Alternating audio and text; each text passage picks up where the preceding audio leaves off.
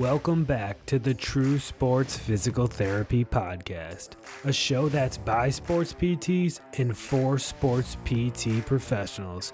We're here to accelerate growth in your sports PT career while giving you the tools to provide your athletes with game changing results. Here's your host, sports physical therapist and practice owner, Dr. Yoni Rosenblatt.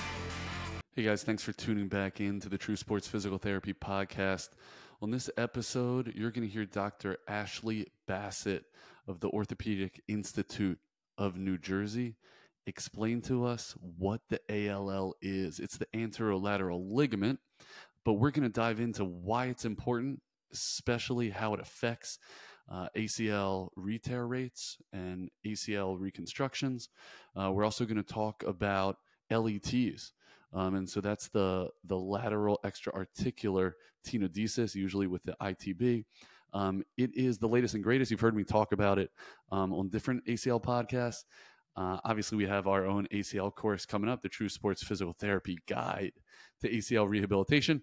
And ALL and LETs seem to be like the future of ACL reconstruction.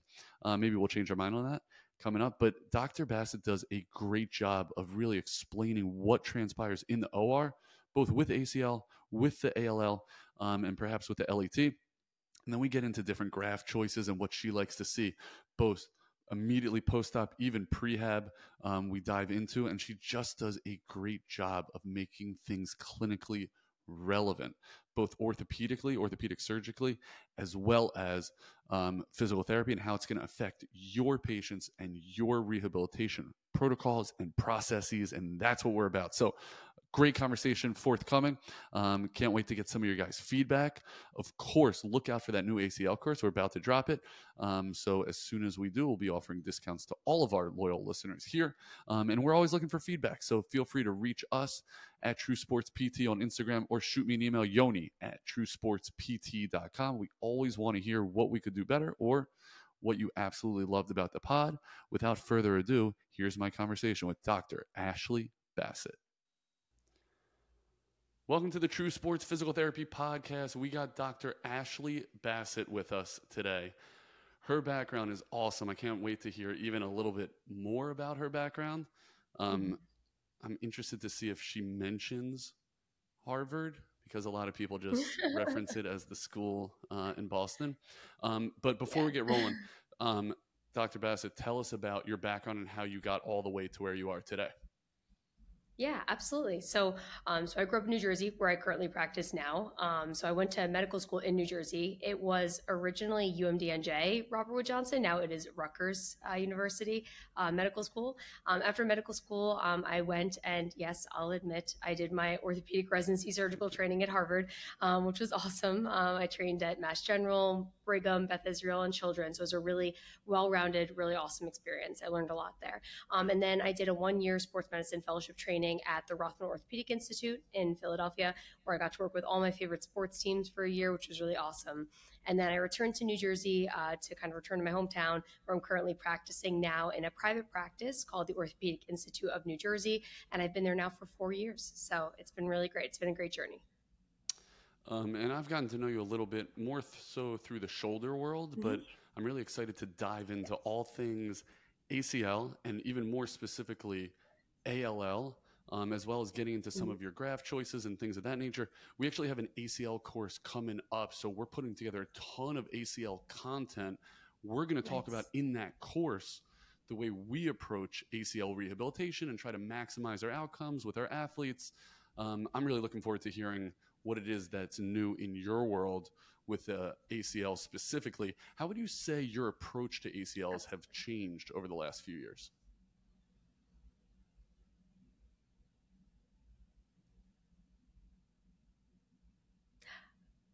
Yoni, I think I lost you there for a second. I heard, how do you? mm.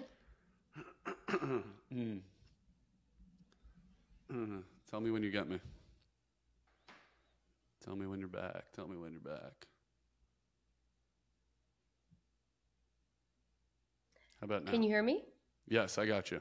Oh, I can hear you now. Yeah. There you go. Sorry, I lost you there for a second. okay, awesome. No problem. Okay, so tell I was I was just telling you we got this awesome ACL course coming out um, really shortly, the True yeah. Sports Guide to ACL Rehabilitation, um, and it really highlights a lot mm-hmm. of the mm-hmm. nuances and that which has changed in the last few years, um, looking at how to maximize our outcomes.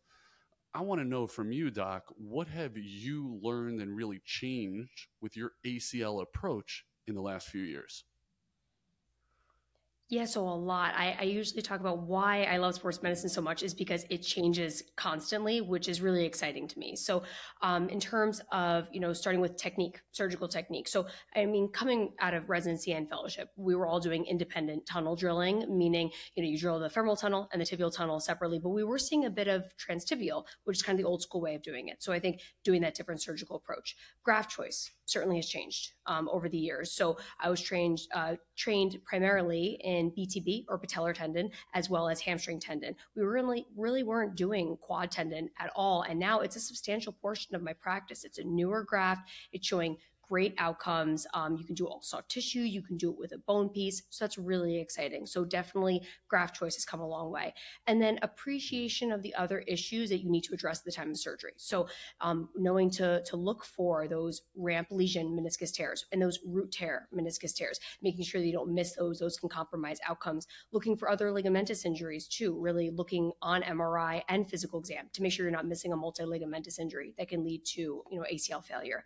And then, which we'll get into in a little bit, um, addressing some high risk patients with the addition of an ALL reconstruction or an LET. So um, that's definitely was not something I saw in residency, um, not even in fellowship. And so that's something really new that I'm really excited to be doing in my high risk patient population. So it's really come a long way just in like the past five years.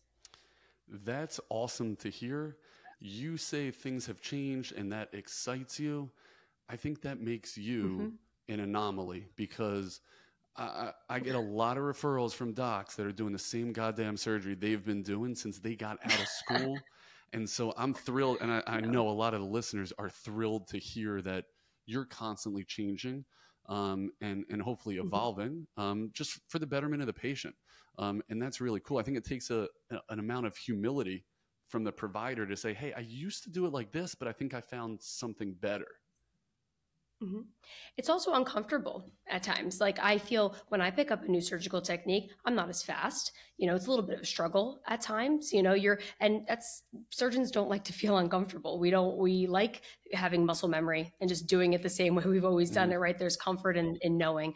But I think when data comes out suggesting that there's a better way to do something, we owe it to our patients to change up how we're doing it and go through that period of being uncomfortable to make sure that we're doing the right thing for them. Hell yeah. And and the patient comes first. And I think sometimes, unfortunately, that gets lost. So you mentioned ALL, which is really what I want to dive into today. Tell us what the hell the ALL is and when you first when it kind of came to your consciousness that there is this ALL in the knee and that it might make a difference. Yeah, so it's kind of a funny story. So I remember exactly when I first learned about the ALL, um, not because I was in residency or something educational, but because my sister, who is not in medicine at all, she's a lawyer, um, she sent me a news article that just said scientists discover new knee ligament, and she sent it to me, and she said, "Do you guys throw parties when this stuff happens?"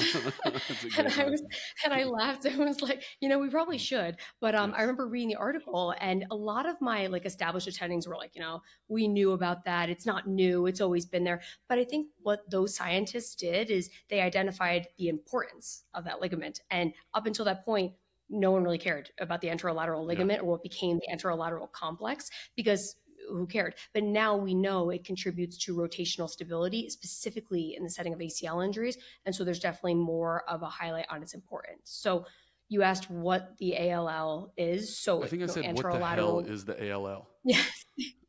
so I can definitely expand on that. Okay, so please. so you know the the anterolateral ligament now we know it's more of a complex. So the mm-hmm. anterolateral complex is composed of the superficial and deep portions of the iliotibial band, as well as the anterolateral ligament, which is actually a thickening of the anterolateral capsule. So it's encompassed within the capsule.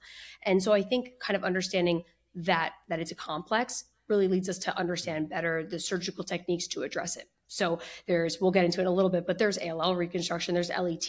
Why are there so many different surgical techniques? Well, because it's a complex and each of these techniques addresses that complex in a different way with the same goal of restoring that rotational stability to the outside of the knee. Okay, so it lives along the outside.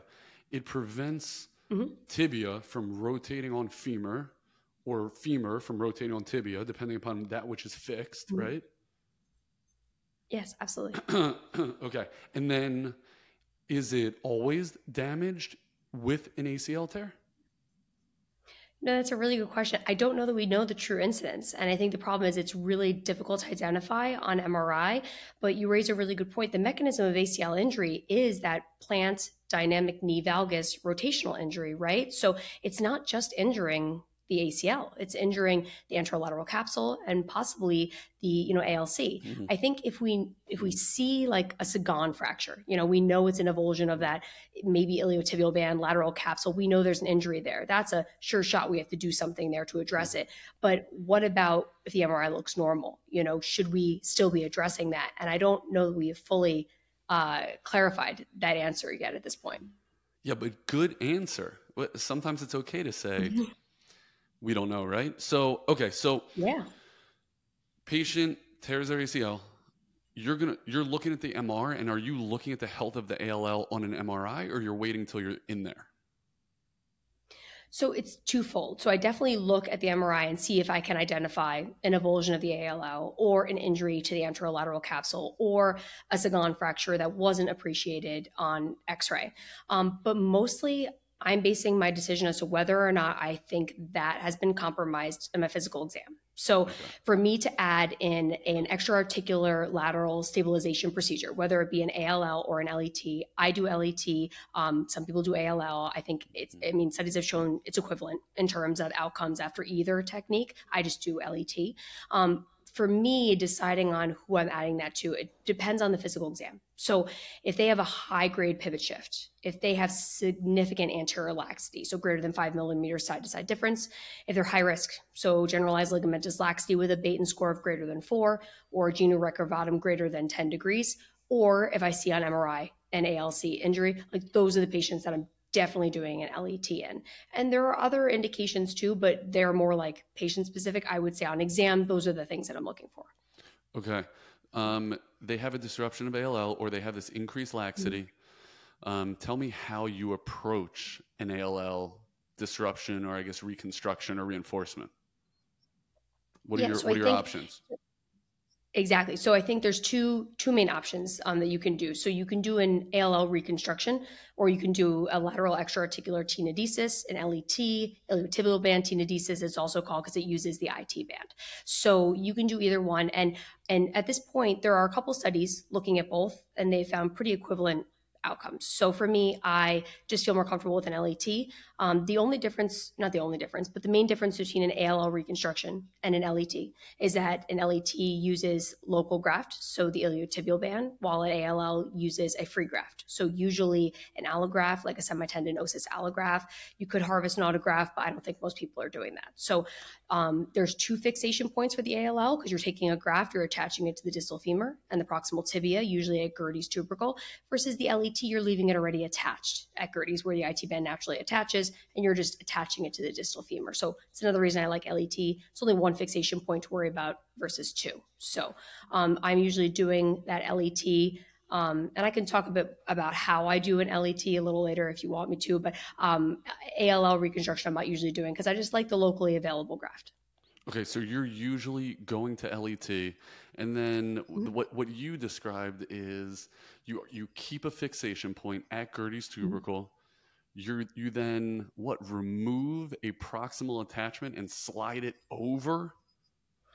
Essentially, yes. So I take a strip, so make about like a seven centimeter incision find the posterior edge of the iliotibial band, take a strip that's about a centimeter in width and about seven um, centimeters in length. I whip stitch the, um, I, I detach approximately, like you said, whip stitch about two centimeters, and then I shuttle it deep to the LCL um, from anterior to posterior, and then attach it uh, via an anchor, basically a suture staple technique, um, just posterior and proximal to the attachment of the LCL. Okay, so it's like you're you're kind of putting like this seatbelt on the lateral knee just to give it more stability mm-hmm. and decrease that rotation um, around the tibia. That's really cool. I always wonder how the hell do you guys learn this? Like when do you learn this? Is this like a like a webinar? Yeah, so it's so funny. This is something where I really think people need to be comfortable getting in a lab, and teaching themselves new techniques because this is something that's been shown in studies to really help patients, particularly high risk patients. And it can't be, well, I didn't see it in fellowship, so I'm just never going to do it, right? So for me, I saw enough multi-ligamentous reconstructions in fellowship that I felt comfortable along the lateral aspect of the knee. So I did a lab with my rep, um, and I basically just did the approach, did, harvested the piece, and and did it, and I felt comfortable enough at that point doing it in the operating room. I mean, it's a lot of very similar surgical approaches to the lateral aspect to the knee, and then using a very similar anchor that I use for like Bankart repair and MPFL reconstruction. So I didn't feel too foreign, but I definitely I practice any surgical technique that I'm doing for the first time in a lab setting to make sure that I work on all the kinks there. And you do it so you do it until you feel like you got it. When you approach that mm-hmm. first patient, do you tell them, "Listen, I'm going to try something. It worked in a lab. I think mm-hmm. it'll work on you." Or you just say, "Yeah, I've been doing this for a while"? I do tell people that LET in and of itself is a uncommon procedure at this point. I tell people how many I've done. So the first one I did tell them that I hadn't done one before, but it's showing really good outcomes. To me, it's a technically, I won't say easy, but of all the techniques you could add in, a simple procedure to add in that's been practiced. Um, and so I, I'm very upfront with people about that. But I also tell people that I don't think there's a lot of people around the country doing these five a day, right? They're not, it's not that common. I think if you're using the correct indications, you're not doing this every time you do an ACL. Um, so I think it is an uncommon procedure, at least for now. And so I think patients just have to be comfortable with that. Okay. So give me a percentage. How often are you doing this?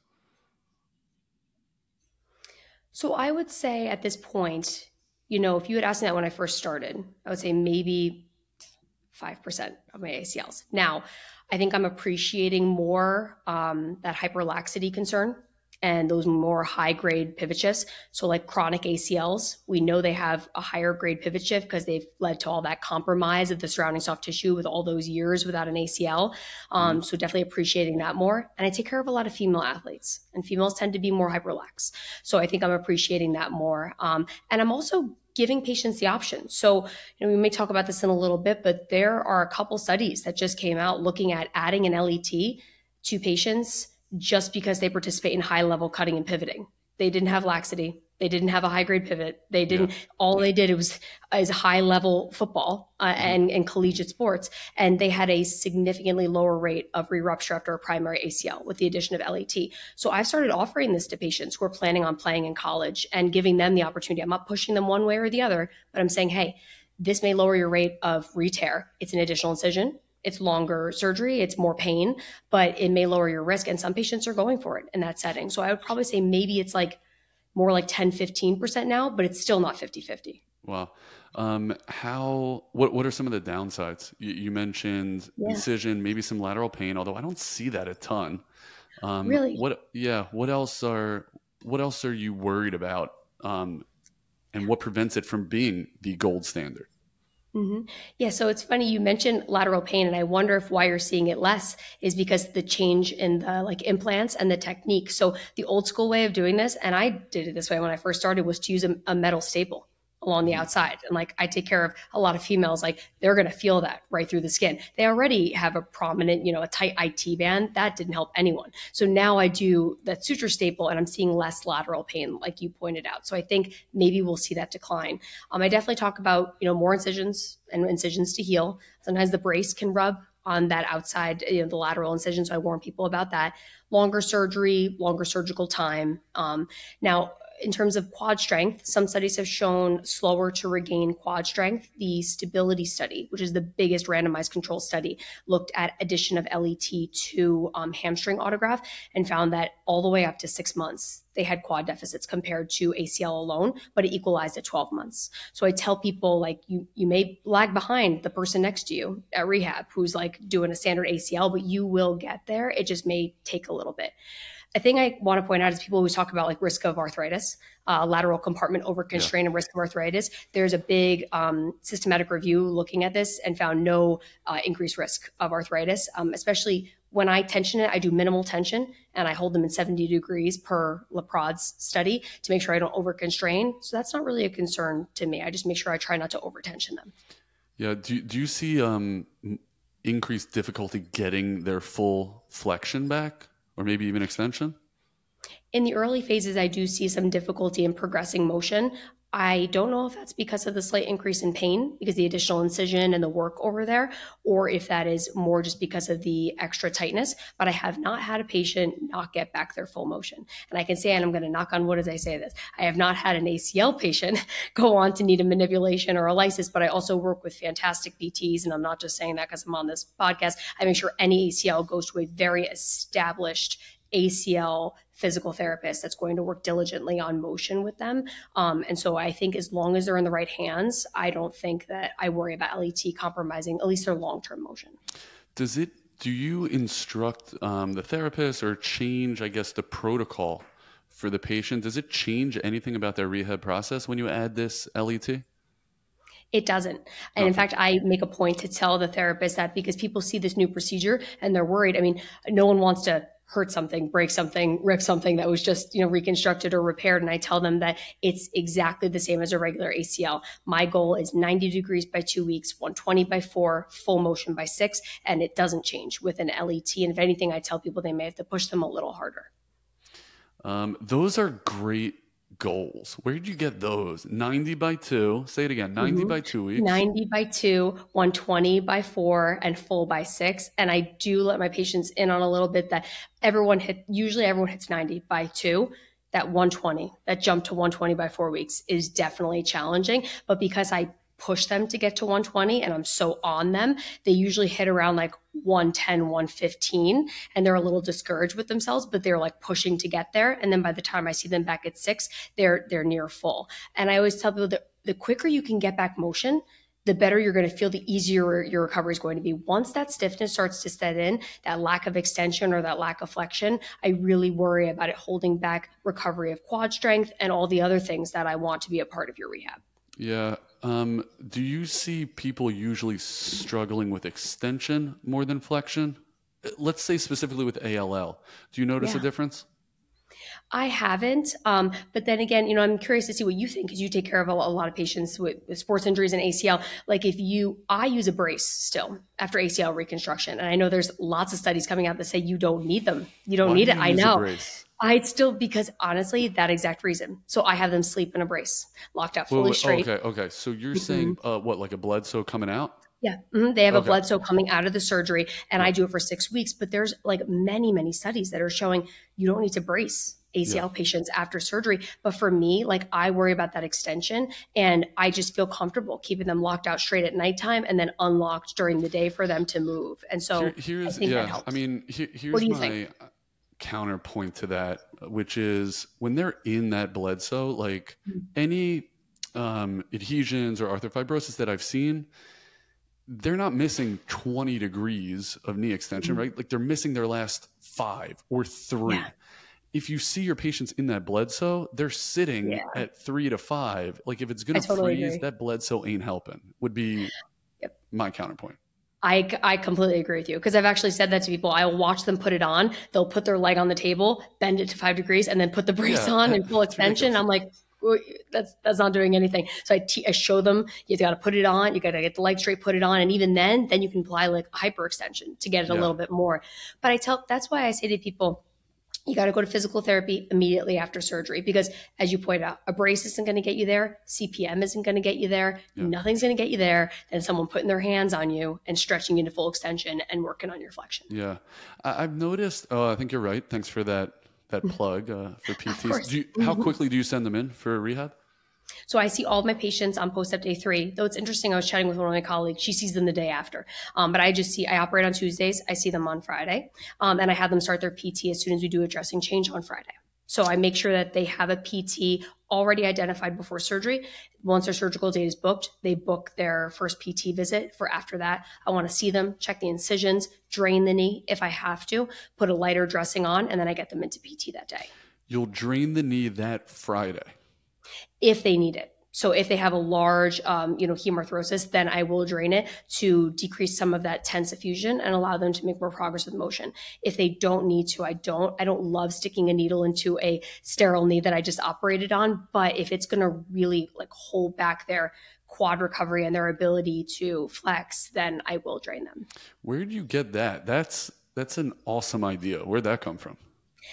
That came from a very experienced PA in my practice. So when I first joined my practice, I was um, given, uh, I guess I borrowed this PA who's been in practice for 20 years. Her name's Diane. So I'll make sure she listens to this episode. Thank and you. she, and it was great because um, when I first started, you know, you're still figuring things out. Like you're fresh out of fellowship, you know all the data, but like truly practic- practicality like in the operating room having her be there was really helpful for me. And um, first post-op she was like oh yeah i drain every single acl and i was like i had never seen that before. First couple i was hesitant to because you know i was worried about they just had surgery this and that. And then i started and i just saw a quicker recovery of motion and patients are just they feel better they just they had less pain, less inhibition, um, and so now I do it again if I feel they need it. If it's a mild effusion, then I just will ice, you know, tell them to ice and leave it alone. But if it's a good size effusion, I will drain them.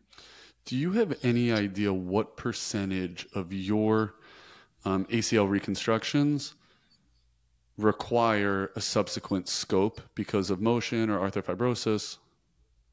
So in my pop, me personally, you. zero. Come, what, what does that mean? You've I've, never done a scope? A, a lysis of adhesions and manipulation yeah. after an ACL? No. I've had to do one in um, my entire practice thus far, and it was because uh, a patella tendon repair, and he went on to arthrofibrosis, and I lysed him. I do tibial tubercle osteotomies, MPFL reconstructions, and ACLs, and I haven't had to. But again, I'm so for me, when I hear patients have gotten stiff, and I ask them how frequently they saw their surgeon, and they said, "Well, he said to come back in four weeks." I, that's not, if someone's stiff, I'm seeing them weekly to make sure that their motion is coming back. I'm calling their physical therapist. I'm upping their PT visits to four times a week. I don't care if they run out on the back end. We'll address that then. But for me, getting back motion is the most vital thing. So I, I, think it's because I'm so I stalk my patients to make sure that they that they're doing what they're supposed to do. I think that's that's why I haven't if seen. You that. didn't graduate top in your class and then go to Harvard, I would have said you should have been a PT because like that that obsession is essential. That is a crazy mm-hmm. statistic, doc, that you've done one. Um, that's really amazing. It makes me want to talk to the surgeons that refer us patients to consider. I think that draining idea is mm-hmm. fascinating because that big, swollen, angry knee just keeps mm-hmm. it slightly flexed, and then you're dead. Exactly. So, exactly. so maybe it's that. What other interventions are you doing, like when you start stalking them to prevent yeah. it from adhesing? So it's all, I think setting the goals has been really helpful, making it clear what I want them to hit, um, making sure they have PT set up in advance. I think even if they delay like a week, it starts to set in, like you were saying. Um, definitely keeping a close eye on them and doing the drainage if necessary. I've drained people sometimes a second post op visit. They start PT and they get swollen because they're doing more. I'll, yeah. I'll drain them then. Um, and then I do a, I'm sure you've seen this, that you do this a lot. I do a cryo cuff in all of my ACL patients, and I put it underneath the dressing and I run it continuously for the 24 every 24 hours for the three days, and then afterwards I have them ice numerous times. So. I, you know, I make sure that they are, you know, doing all these different approaches to make sure that they have, you know, the best chance of limiting their stiffness. Well, it sounds like they have they have a really good chance. What um what is your tourniquet time on the average ACL, and then how different is it with the um, LET? Yeah, so for me, I by the way, is this like asking uh, how much how much money you make? I, I don't know if this is like yeah. over the line, but you know, I think it's it's so funny because when we do our board collection, they make us say how long our tourniquet time is, which is almost like a you're going to get in trouble if it's too long. So, you know, for me, obviously, you want to try to keep tourniquet time as low as possible. I started um, doing my graft harvest without tourniquet because I felt like I didn't really need it. When I really need it is when I'm drilling the tunnels in the knee and I want to make sure that I have great visualization for what I'm doing intraarticularly. So for me, I don't inflate until after I harvest the graft. The graft is being prepared. I close everything up. Then I go up with the tourniquet and then I go into the knee and I start doing my intra-articular work. And that gives me plenty of tourniquet time in case I need to do a meniscus repair or root repair or a lot of other work. That way I'm not running out of tourniquet. Um, and so I would say with that change, I would say it's about an hour for the intra-articular work and all that for a standard ACL.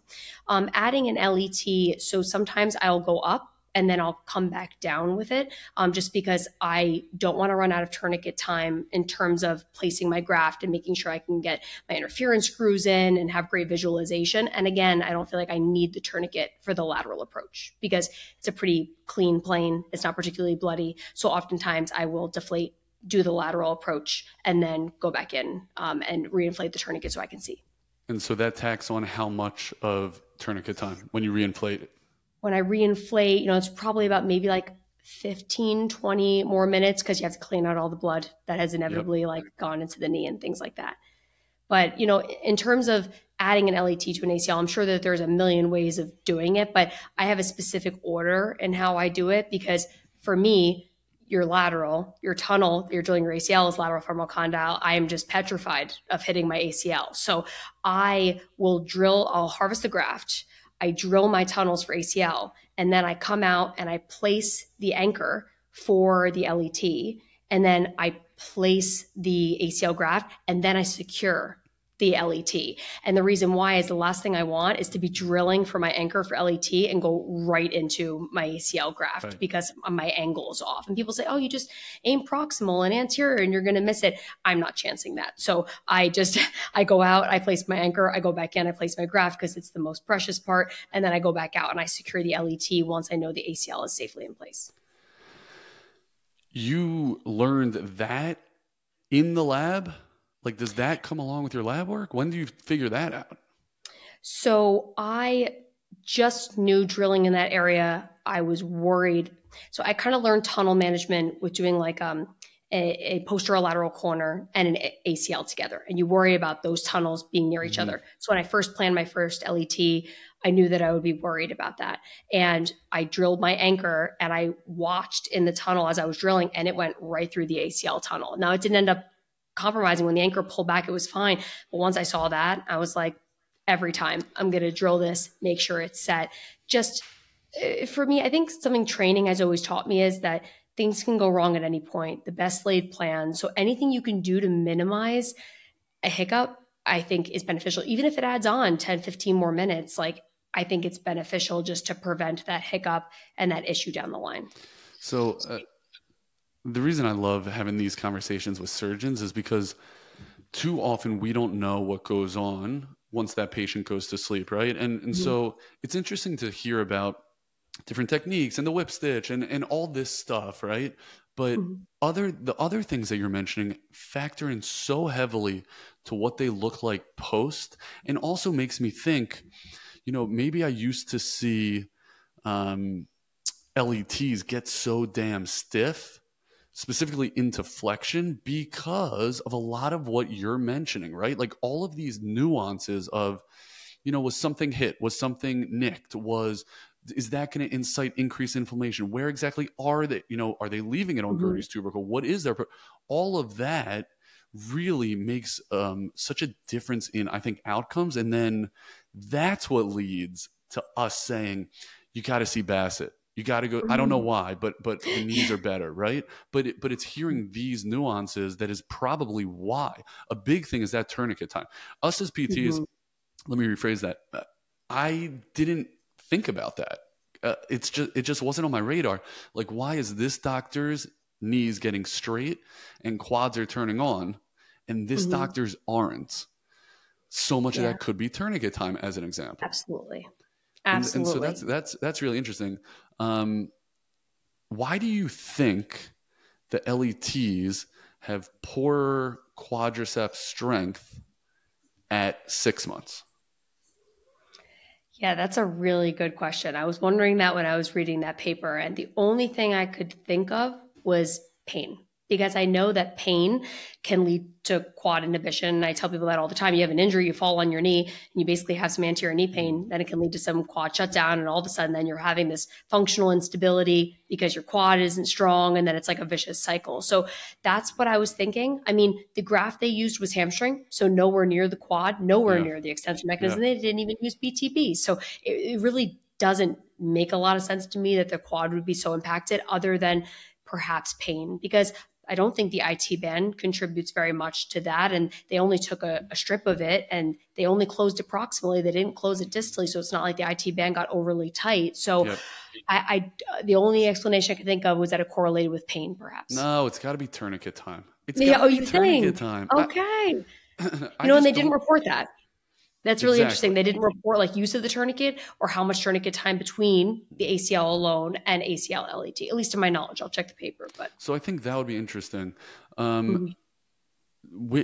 do you recommend electric stim, a home electric stim unit, to your patients pre-op, and then you know in preparation for post-op care? So pre-op, I don't, but I do have all of my ACLs undergo prehab, even if they look good, just to make sure that there's no quad deficiency mm-hmm. and make sure that their motion is full. I essentially joke with my patients that I'm going to make your knee feel like you don't need surgery. You're going to have full motion, no pain, no effusion, and excellent strength, and then I'm going to operate on you and set you way back because what you, what you go into surgery with is is predictive of what you're going to come out of surgery with. Um, more important to me than STIM, although STIM is definitely a, an important modality, is um, BFR. So I really love blood flow restriction therapy. So I have people do it pre-op, not only to help wake up the quad under less strain on an already inflamed knee, but also to teach them what it's like so they know what to expect post-operatively. And I start BFR two weeks after surgery once I confirm the incisions look like they're okay. And I continue it up until about 12 weeks or more if they are doing well with it. So that's something that's really important to me with regards to the ACL rehab. I mean, STIM definitely, I think, has a role, um, especially with waking up that initial quad. I think BFR is really like the future. Okay, so uh, it's the it's the present. So yeah, the present exactly. um, what about this? What if you had your patients order a home stim unit pre-op so that when they wake up from the damage you just did to their knee, they can put those pads on their quads immediately and learn yeah. how to wake up their quad. If it's tourniquet time and it's quad recruitment and those are Tourniquet time is higher. Quad recruitment is worse coming out of an LET. Send them home with a stim unit. Tell me why you wouldn't. No, I think that's great. I think we definitely have to. I always am very conscious of costs and what insurances will cover. So, for instance, like you heard me mention CPM, if insurance will cover it, I think it's a great thing. People don't want to do very much the first three days after surgery, they throw their leg in there. So, if yeah. STIM will be covered or if it's not too cost prohibitive, I think that's excellent. I think anything patients can do to be active while recovering at home, I, without within the bounds of their recovery, yeah. I think that's really important and that's definitely really helpful. Um, I'd be curious, do you know, do you see a difference? If you get this information from the surgeon in terms of quad recovery and waking back up the quad based on the type of block that the patient has? Um, okay, so no, we don't get enough of the information. But mm. that's why I love having you guys on.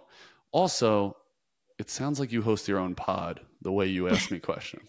oh, sorry. Um, that's okay. like a, so, habit. It just flies out of my mouth. that's great. So, okay. So give us the options of what you consider with the blocks um, and yeah. what you've seen most success with. Yeah. So it's really interesting. I'm going to start off by saying that a recent systematic review that came out, interestingly, found no difference in outcomes um, based on what block was used, but I call BS. I don't know if I can okay. curse on this podcast. I'll just say I call BS. so I, uh, you know, I just I don't believe it that if you do a femoral nerve block and literally shut down the nerve that innervates the quad versus doing an adductor canal block and just shutting down the saphenous or the sensory, but leaving the motor intact. I do not believe that they're going to have the same recovery of their quad afterwards. I've seen patients for a second opinion that have had prolonged quad shutdown after femoral nerve blocks, so I won't do them. I will do for my um, ACLs. I do an adductor canal or a saphenous block, which is essentially the, the sensory nerve for the femoral nerve. And mm-hmm. then I do an IPAC, which is I'm going to blank on exactly what it is, but it's, it's uh, something posterior adjacent capsule of the knee. It's basically it, it is a block that goes to that. the posterior aspect of the knee to um, numb up the capsule there, and that's really mm-hmm. helpful, and that can avoid the popliteal block. So I. I think they're both really good uh, in terms of pain control, and then I don't worry about the quad getting shut down as much. Just my opinion. Um, so I think that's awesome, and I think that's that's just another thing to consider um, when we're sending out, but also hopefully all the orthopedists that are listening to this thing now start to consider other options. So now you have tourniquet time, you have um, what nerve block you're using, right? Now mm-hmm. maybe you're getting a stim unit. By the way, a good stim unit is 250 bucks for home use, but insurance usually covers it. I think that's really important. That's um, you mentioned so we we have all of our patients order them pre-op because it takes a little bit. Just so they have it we teach them how to use it so they're doing it appropriately. So when they come in they already understand how to use the quad um, hopefully. Um, another thing is bfr now bfr is getting a lot more affordable so they have units that are you're able to get at home. You're able to find a good one mm-hmm. for about 250 to 400 bucks so you could do that. Um, so there's there's just so much to do to make sure that before they walk in for visit one that they're on the road. Um, you mentioned the the cold cuff. I love mm-hmm. the Proventus unit, also covered by insurance, um, that provides compression. What I love about it is it'll cycle through both hot and cold, um, mm. so you can get you can get uh, back and forth so that your body doesn't acclimate to the cold. I love that, and it doesn't get too cold the way a Game Ready does, um, but it, it will stay in the therapeutic, so you can sleep in it. It's pretty it's pretty awesome. Um, awesome. I'll send you some information on that. But yeah, let me ask you, this: What's wrong with BFR if it's if your wound is not closed? Are you telling me that it increases infection rates or decreases healing time, doc? So it's so funny. That's just one of those things that's on there. Like, you know, if someone is morbidly obese, if someone has a history of vascular disorders, if someone has a history of blood clots, you know, all this, uh, you know, an interesting one also, not to go off on a tangent, but is skeletally immature people you know like pediatrics. There's no data saying it's it's bad but there's no data saying it's safe either. So people are very hesitant. A lot of my patients are 14 15 years old undergoing yep, an acl sure. so we just we don't know. I think the thought is by decreasing blood supply to the area you could potentially further compromise wound healing potentially in a patient that may already be predisposed to having wound healing issues because they're showing that they're slow to heal. Yep. thankfully i i haven't had that often when I'm operating on an ACL patient, they tend to be young, healthy, you know, people. So yeah. they tend to heal up well. I use all absorbable sutures and skin glue, so I haven't really had that issue. Um, but if I guess if I was looking at a wound that was just you know dehiscing and had a concern for an infection, perhaps yeah. I would hold off on the BFR to fair. you know maximize. That's fair. That's fair. Yeah. Here's what I always joke about, like. Um, I used to have surgeons tell me like, you know, don't don't be so aggressive getting the patient towards extension or towards flexion. And in my head, I'm like, you before they woke up, you ripped them into extension and ripped them into flexion. Like yes. they'll be fine. But I would say the same mm-hmm. thing with a tourniquet, right? You better believe mm-hmm. they're getting better blood flow with a BFR machine than with the tourniquet you just left on their leg for an hour. Mm-hmm. So absolutely.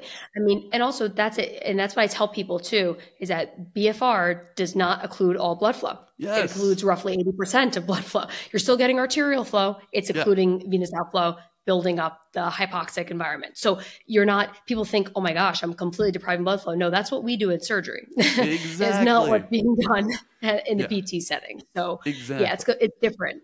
Yeah. Which is why maybe you'll think about letting them do it in the first two weeks?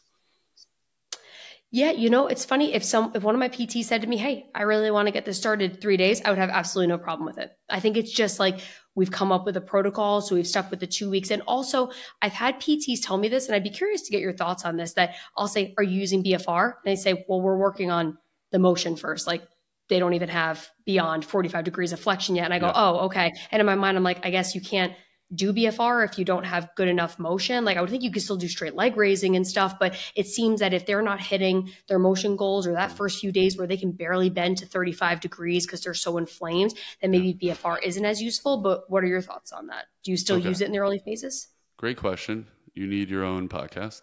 Um, the, I think it's, I think it's all a matter of I think it's all a matter of timing. So, how mm-hmm. much time do you have with the patient one on one to make a difference? And so, if you think your time is better used on motion, then okay, you're going to skip BFR. I would argue the person who's going to have the biggest effect on their motion is the patient. You think you're making gains in 45 minutes three times a week, four times? No, you're making gains in prone hangs. You're making gains with heel slides all day mm-hmm. at home while they're watch- watching Netflix. When they come in, mm-hmm. their motion should start looking pretty good. That's when, you know, BFR, if they don't have one at home, then you're spending time on it. So that's point one. Like mm-hmm. most of the motion gains is education, not me cranking on your knee. So that's one. Mm. Two is early stages, it's not about regaining strength, it's about preventing atrophy. So just putting the tourniquet on, pumping it up, forget lifting their leg. We know that that is systemically going to release human growth hormone and prevent or at least slow atrophy. So tell your therapist, number one, to buy our course, but number two, to think about like you got to prevent atrophy. It's not about hypertrophy in this early stage. Yeah. Teach them how to do their motion at home, prevent their um, atrophy in the clinic, yeah. is what I would say. And I think you really hit a good point there, talking about just the effects of that hypoxic environment for systemic, right? I mean, when we do proximal, uh, you know, BFR for proximal benefits for the rotator cuff, it's it's proximal. You're not depriving, depriving any blood flow to the rotator cuff. It's this way. So you, you know, by doing that, you are creating, as you said, all these growth factors, all these hormone levels that are going up, and that is working that area and causing the changes that we're seeing. And there was a study that showed that, and and I think that really keys in with just putting it on and having them do the simplest of exercises. Yeah. I think would still be beneficial system, you know, systemically. Yeah, yeah. Um, mm-hmm. I, I, totally agree with that. Um, you know, I see the Eagles football over your left shoulder. What a lot of the NFL teams are doing is they're starting to use BFR for recovery, and so mm-hmm. it, it's similar to what you're talking about, where they'll um, they're asking their body to respond um, chemically to the mm-hmm. pressure. Mm-hmm. It's not about the load. And so a lot of the football teams will take BFRs, bilateral cuffs, onto the flights because they're using it for recovery and they're simply getting the pump and holding all of that blood in their lower extremities to allow those healing factors to kick in. It's not about the load necessarily. So mm. th- there's plenty Very more to to be gained there. Um, Absolutely. Doc, I love your understanding of BFR. That is high level. It's awesome. Thank you. I gave a talk about it at a sports symposium, so I did have to educate myself a fair amount on it. And then I, I know you've you've referenced I need my own podcast. I have my own podcast, so we talk about BFR a lot on it. Actually, we talk a lot about modalities on there. Um, my co-host actually used to be a physical therapist for seven years, and then be, went to residency, and that's where we met each other. So she cares very much about that. So we talk a lot about um, BFR on our show. Oh, I love that. Okay. Yeah. That is awesome. Um, okay. I've already learned a ton. Let's, um, I want to throw a little bit more of a general question at you because I'm, I'm really mm-hmm. interested in your take. What do you think PTs screw up the most as it pertains to ACL rehab? So we kind of just talked a little bit about this, and you said it's more home and education and things like that, but it's it's the motion. So when I tell people those motion goals, I'm telling the patients, but I'm also telling the therapist. And thankfully, as I said at the start of this, I have the benefit of working with some really excellent physical therapists, and I make sure that I plug my patients in with people that are experienced with ACL recovery, but that's not always possible. My mm-hmm. patients sometimes live in an area where there's one physical therapist in the entirety of that that county right and so they they have to go there and that pt is very good but maybe they deal with a lot of general conditions and they don't do acls all day every day and so the biggest concern i've seen is not being aggressive enough with early flexion and early extension specifically the latter you know hey yeah it's a negative one negative two it's straight enough it looks good. It's not. They're going to walk with a limp. They're going to have quad inhibition. They're, it's going to lead to all of these problems. Um, I just saw a patient. She's she I didn't do her surgery, but she's 10 months out from an ACL, came in for a second opinion for diffuse pain. She lacks five degrees of full extension. What are we going to do at this point with that? Right. I mean, she's so far out. We'll do some therapy and try to get her there, but she's missed the boat. So I think that's the biggest concern I have. And that's why I communicate with my PTs. If I see a concern, I call them and I speak to them about it because I want them to be aggressive with motion. They're not going to hurt anything by being aggressive with motion that I did in the OR. And so that's the biggest, that's the key point. Okay. Um, so if that's what you kind of wish PTs were a little bit better at, what do you wish surgeons were better at as it pertains to ACL and, and maybe even specifically with LETs?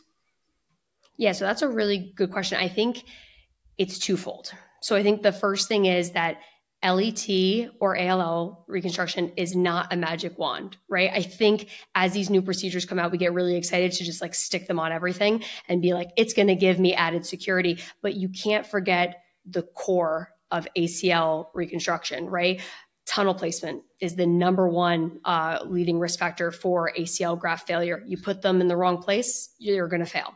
Um, mm-hmm. Not recognizing meniscus tears, other ligament tears, graft choice. You can't do an allograft in a 15 year old and stick an LET on there and think they're going to do great, right? We know allografts have a higher failure rate in that age population. So I think still doing the right things with your standard ACL um, is important um, also when adding an LET. And then the second thing is that I think people are fearful to start this procedure. They haven't seen it before. They didn't learn it in their training and they're nervous to do it. And I would encourage them to go do a lab. It's not that hard. And I think that people can do it. And I think it's something that's really going to change the trajectory of outcomes for ACL, especially in our high risk population. You probably see it too. The incidence of ACL is rising in young individuals. They are already at high risk for a re-tear, and that sets them up for long-term knee issues. I think if we can protect these people with an LET or an ALL reconstruction, I think we should. Yeah, um, I think that that's really well said. Um, I had this conversation um, with uh, another NFL doc, um, and we were talking about the success rates as measured mm-hmm. by return to previous level of function or competition, specifically in the NFL.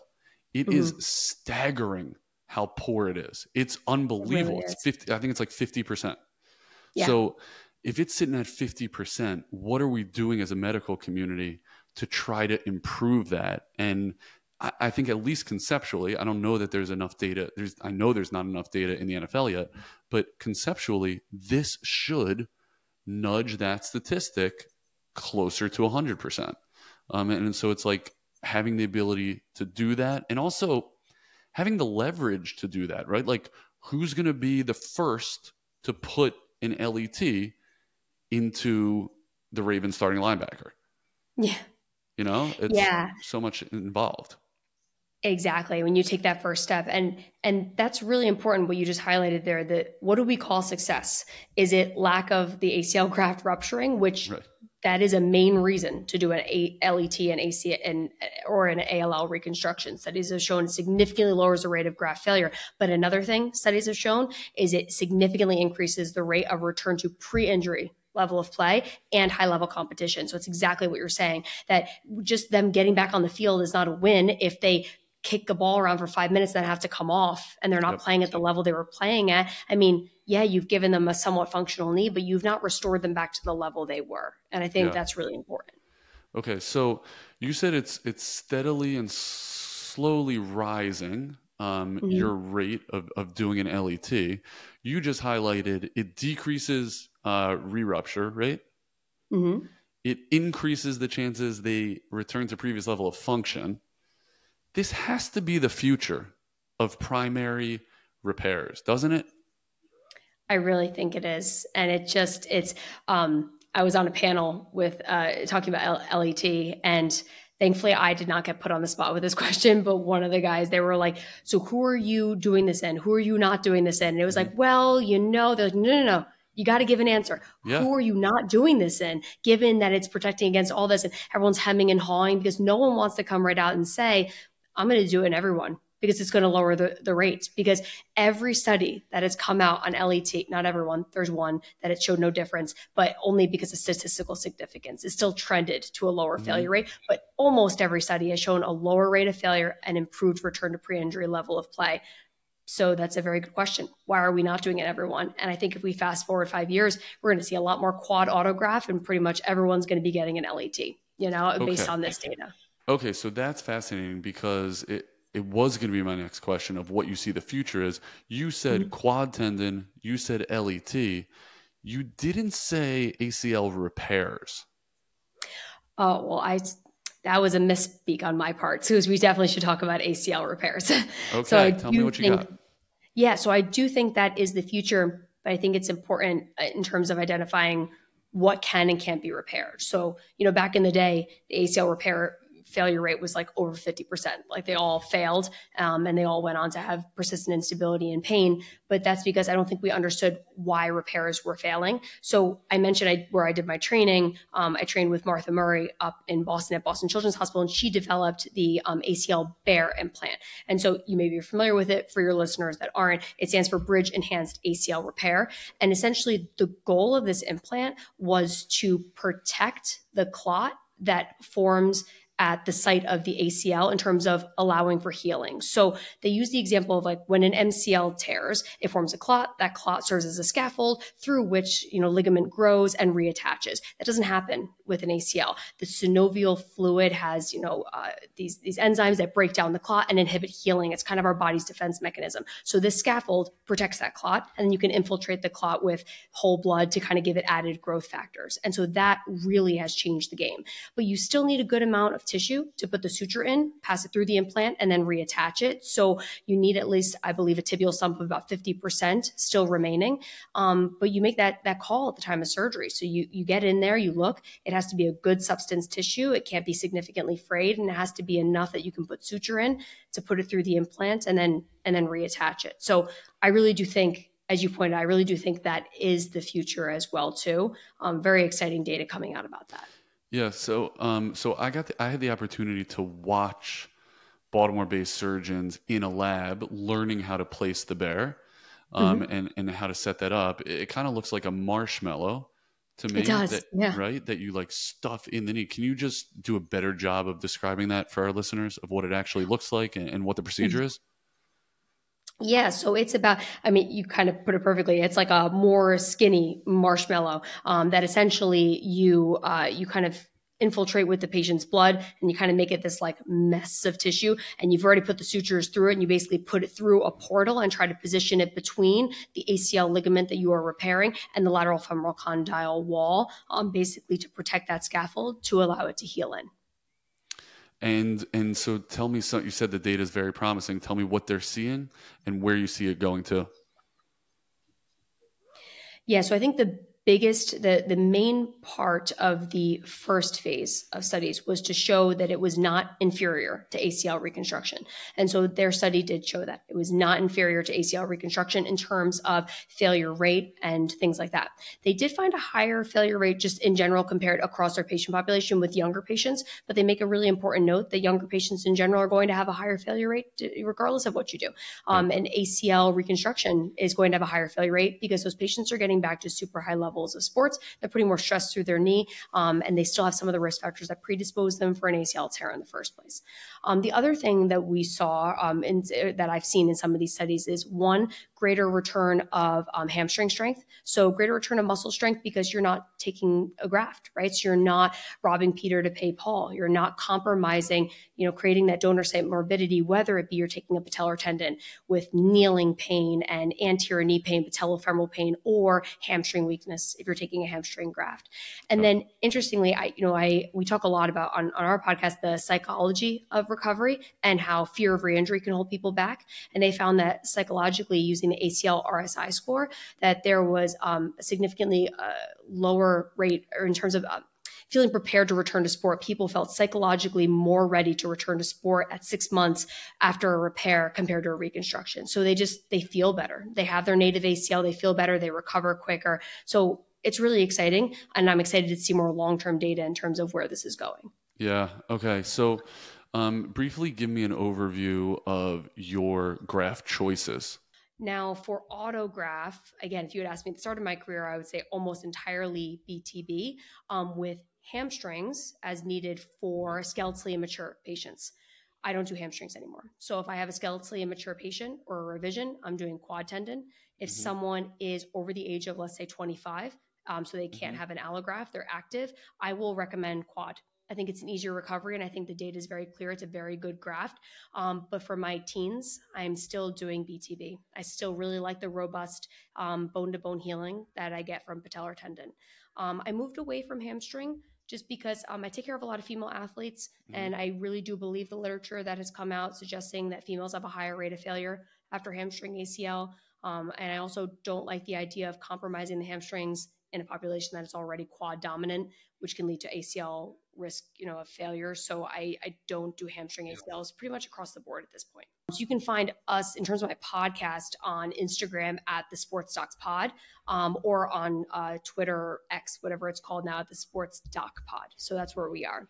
Um, in terms of me, um, you can reach me. You can email me if you want to reach me. My email is just my first name, last name, MD. So Ashley Bassett, MD at gmail.com. Um, feel free to email me with any questions. Um, and then I'm also on Instagram, Twitter. Um, I'm Sporty Surgeon on Instagram, and on Twitter, I'm just Ashley Bassett MD. So feel free to reach me on on any of those avenues.